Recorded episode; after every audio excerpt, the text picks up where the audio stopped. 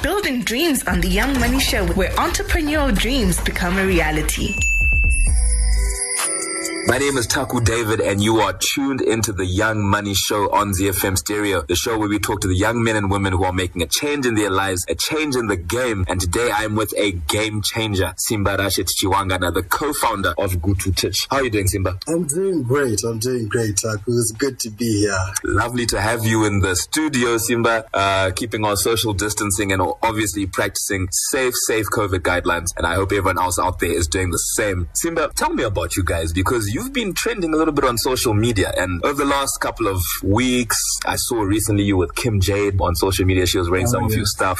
Takura wears some of your stuff. Uh, Mr. Kamira, I've seen him wearing your stuff. And just the other day, Major League DJz were playing in the UK wearing Yeah. some of your clothes. And how does a Zimbabwean brand, uh, a young Zimbabwean fashion brand, get, you know, um, famous, popular uh, personalities to wear your kit and endorse you guys and actually trust your brand to support their brand? How do you get that? Well, it's a combination of things, but first and foremost, you just gotta slide in the DM. You gotta shoot shots. You know, you gotta do whatever it takes to get these guys' attention because these things they don't come easy and they really aren't as straightforward. Some in some cases it is straightforward, in other cases it's a long journey. You know, I can tell you, for example, the one individual he goes by the name of Smade. We were in his DMs for three years, hmm. three years, and eventually he he finally caved in. Because I was going to say, does the DM, does that work? Oh, no, again, it takes persistence always prevails. So in some cases, you might get that individual who's like right off the bat, they're interested and they're going to respond. And in other cases, it just takes that extra nudge or you're going to have to identify someone who's affiliated to these people that'll then take you the, to the next step. So again,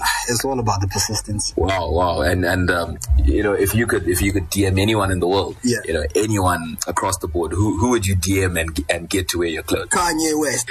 You gotta get Yeezy, baby. Yeah, we- we- we'll get to that. We'll get to that. So, Gutu Titch, I understand, you know, this is a contemporary uh, African apparel brand. What does Gutu Titch actually mean, and uh, how did you come to being? Okay, so Gutu Titch, it's, uh, yeah, we're a contemporary African lifestyle brand. We pay homage to heritage. So hence the Gutu, it's short for Kwagutu, the village, you know, and Titch, which is short for our surname. So it pretty much, that name alone just resembles uh, village and culture and heritage where things are still practiced and we get to the heart of where it's all at. So that's that's really what's inspired um, the name behind the brand. And you know, the brand came about predominantly when we were in England, and we discovered that there's a niche for what we're trying to do. Because you know, we're walking into certain stores with my bro, and we discover that certain uh, products just don't speak to us the way we want it to. You know, you just don't feel it as much as you do. So we kind of tried to, to decipher and find ways to make that work. You know, create something that, you know,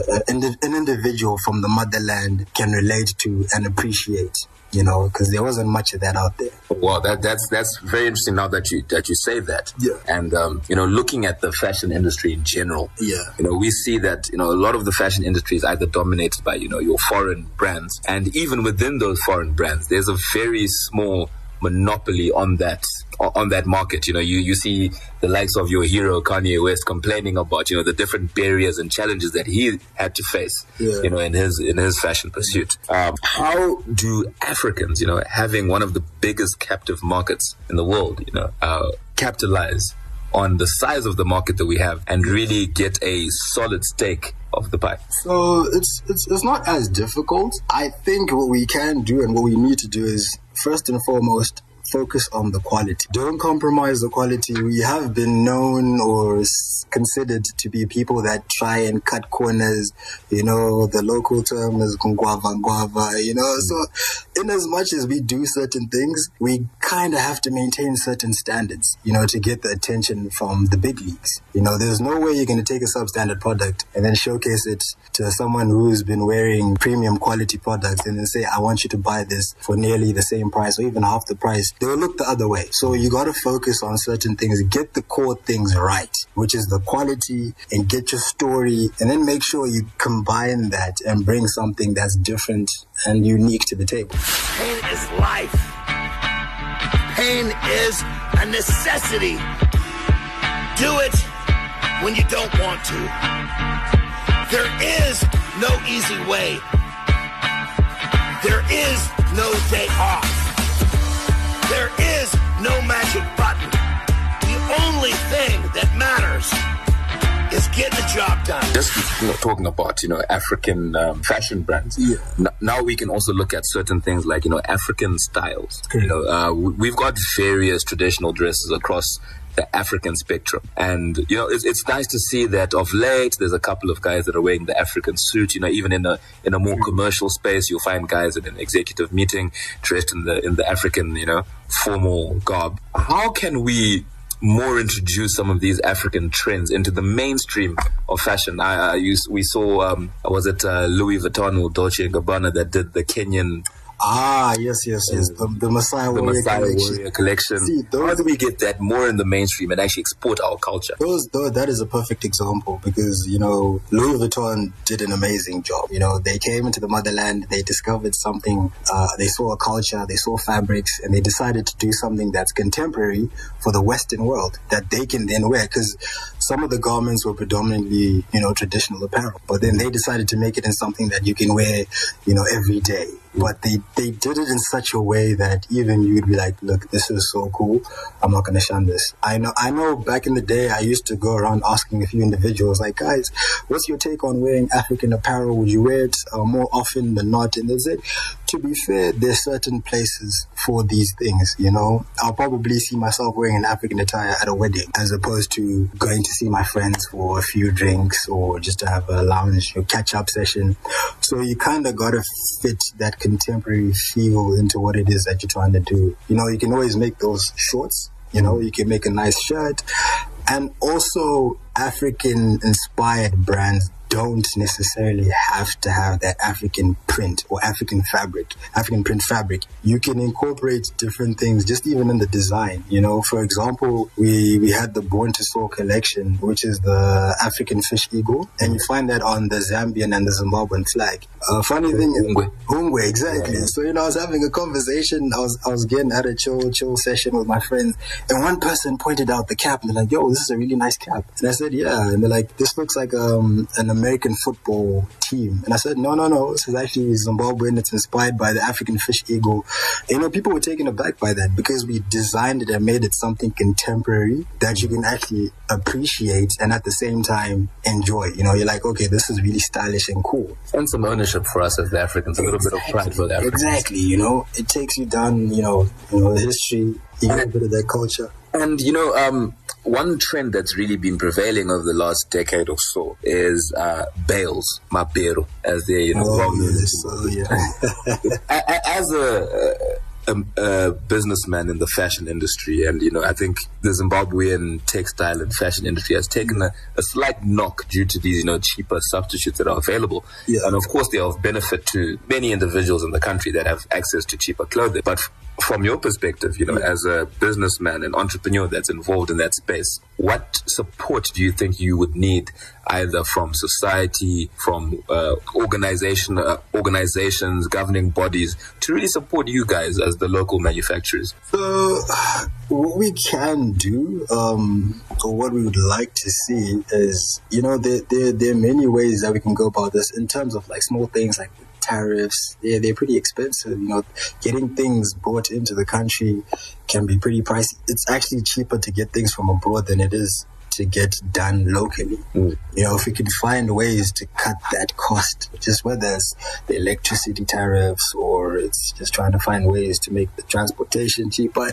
small subtle things, you know, nothing too major, but if it's something that we can develop locally, it'll take us a long way. In addition to getting people who find interest in our culture, you know, because it's it's a you know the the arts and culture industry. It's it's something that does lack that uh, support and sponsorship. You know, if you get these big corporates coming in, helping people out, you even hear musicians and artists saying this, like, you know, we go towards the corporates because, I mean, they are the guys when it comes to the pockets. Their pockets are strong. Yeah. So they can help you um, develop and go further faster. So, so you know, to, um, uh, somewhat to incubate the brand, you know, to incubate it as it grows Exactly. and it's strong enough to exist on its own. That's it. Okay. These people that you're comparing yourself to, you don't really know very well. what that means is that you see their shiny outside, but you don't see the reality of their life. There's always people out there who are doing far better than you on pretty much anything you want to imagine. And if all you're doing is seeing yourself in their reflected light, let's say, then it's going to be pretty damn dismal. But it's not a good comparison because, well, first of all, there's danger in just comparing yourself to others, period, because they're not you. And God only knows what struggles they had to undertake to get to where they were or what burdens they're currently carrying that you're not aware of. But you can certainly contrast yourself with yourself. And that's a lot better. It is the only way. Well, it's also the only way of really, of really measuring anything approximating proper improvement. You can actually tell when you're a little better than you were yesterday. Right. And, and you can actually do that. That's another thing that's so interesting about it. And uh, a lot of people, we, we glamorize entrepreneurship, you know. Simba, you look cool in your Yeah, Gutu Titch boy. clothing. Yeah, boy. You know, uh, there with Kim Jayde and uh, the major leagues. Right. But it's definitely a lot more difficult than it looks on social media, I imagine. Without a doubt, you know, the, those are just the small glimpses that, you know, the glory moments that we obviously, we pay, we, we enjoy and we appreciate when the time comes and you're like, okay, no, this is great. But again, like I mentioned, some of the strides that we have to go through to get into these situations and positions, it's a lot, you know? So, so being a startup, you know, what challenges, what would you say were the real challenges you faced um, coming up and the challenges you face every day right now? And how do you find the willpower to soldier on past that? you know, obviously being here um, in the third world, as people say, it's it's it's got its own challenges. You know, like you can wake up, there's no electricity. You know, you go to the factory again, there's no electricity. Now the people are telling you we can only do this in a few days, but you have an order that's already due the day before. You know, you're running behind time. These small things they can be detrimental, but again, you have to find different ways to, to go about um, getting through the hurdles, you know, just jumping the hurdle.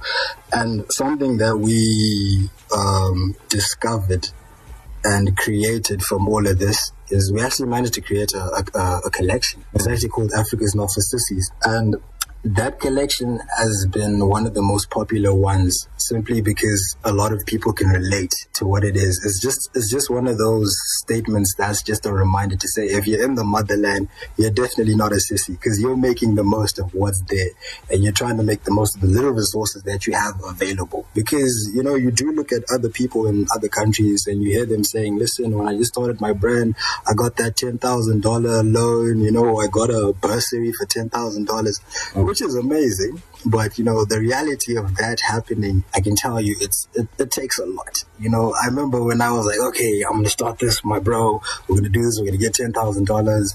Yeah, you know, we go to the bank. They're like, yo, you need collateral. You're like, oh, okay. That's when it gets. you know, it that's when it gets real. Yeah. And you're like, okay, let's take this a step back and actually discover how we can find our way to doing what we need to do with the little that we have. So you're bootstrapping your way through it. Without a doubt. Simba, uh, before you go anywhere, you know, um, I think you're, you're you're a young man who's extremely passionate about what he does, Correct. and um, you know, you've been consistent in growing your business. And at this point, what would you say to someone who's in an industry such as fashion, Yeah. an industry which takes some time for you to really get the necessary traction and get, you know, the, the necessary following, organic following. What would you say to someone who's in that position and is contemplating, you know, is this for me? You know, and should I not just go and do my nine to five job or should I not just go and find maybe a quicker means Yeah. of, of getting to success? Um, I'll, I'll simply say keep the faith, you know, and whatever it is that you're doing, just keep the faith. You know, there are days where things will be will be difficult, and there will be a lot of them. Don't take it lightly; those days will come.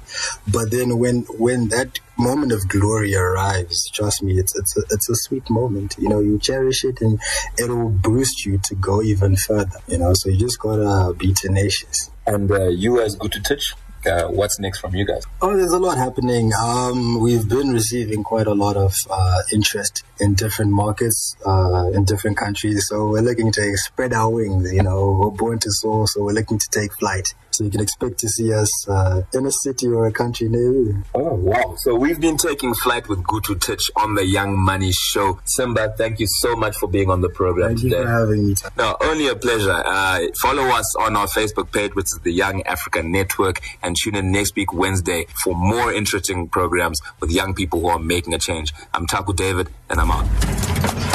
Build, build building dreams on the Young Money Show, where entrepreneurial dreams become a reality.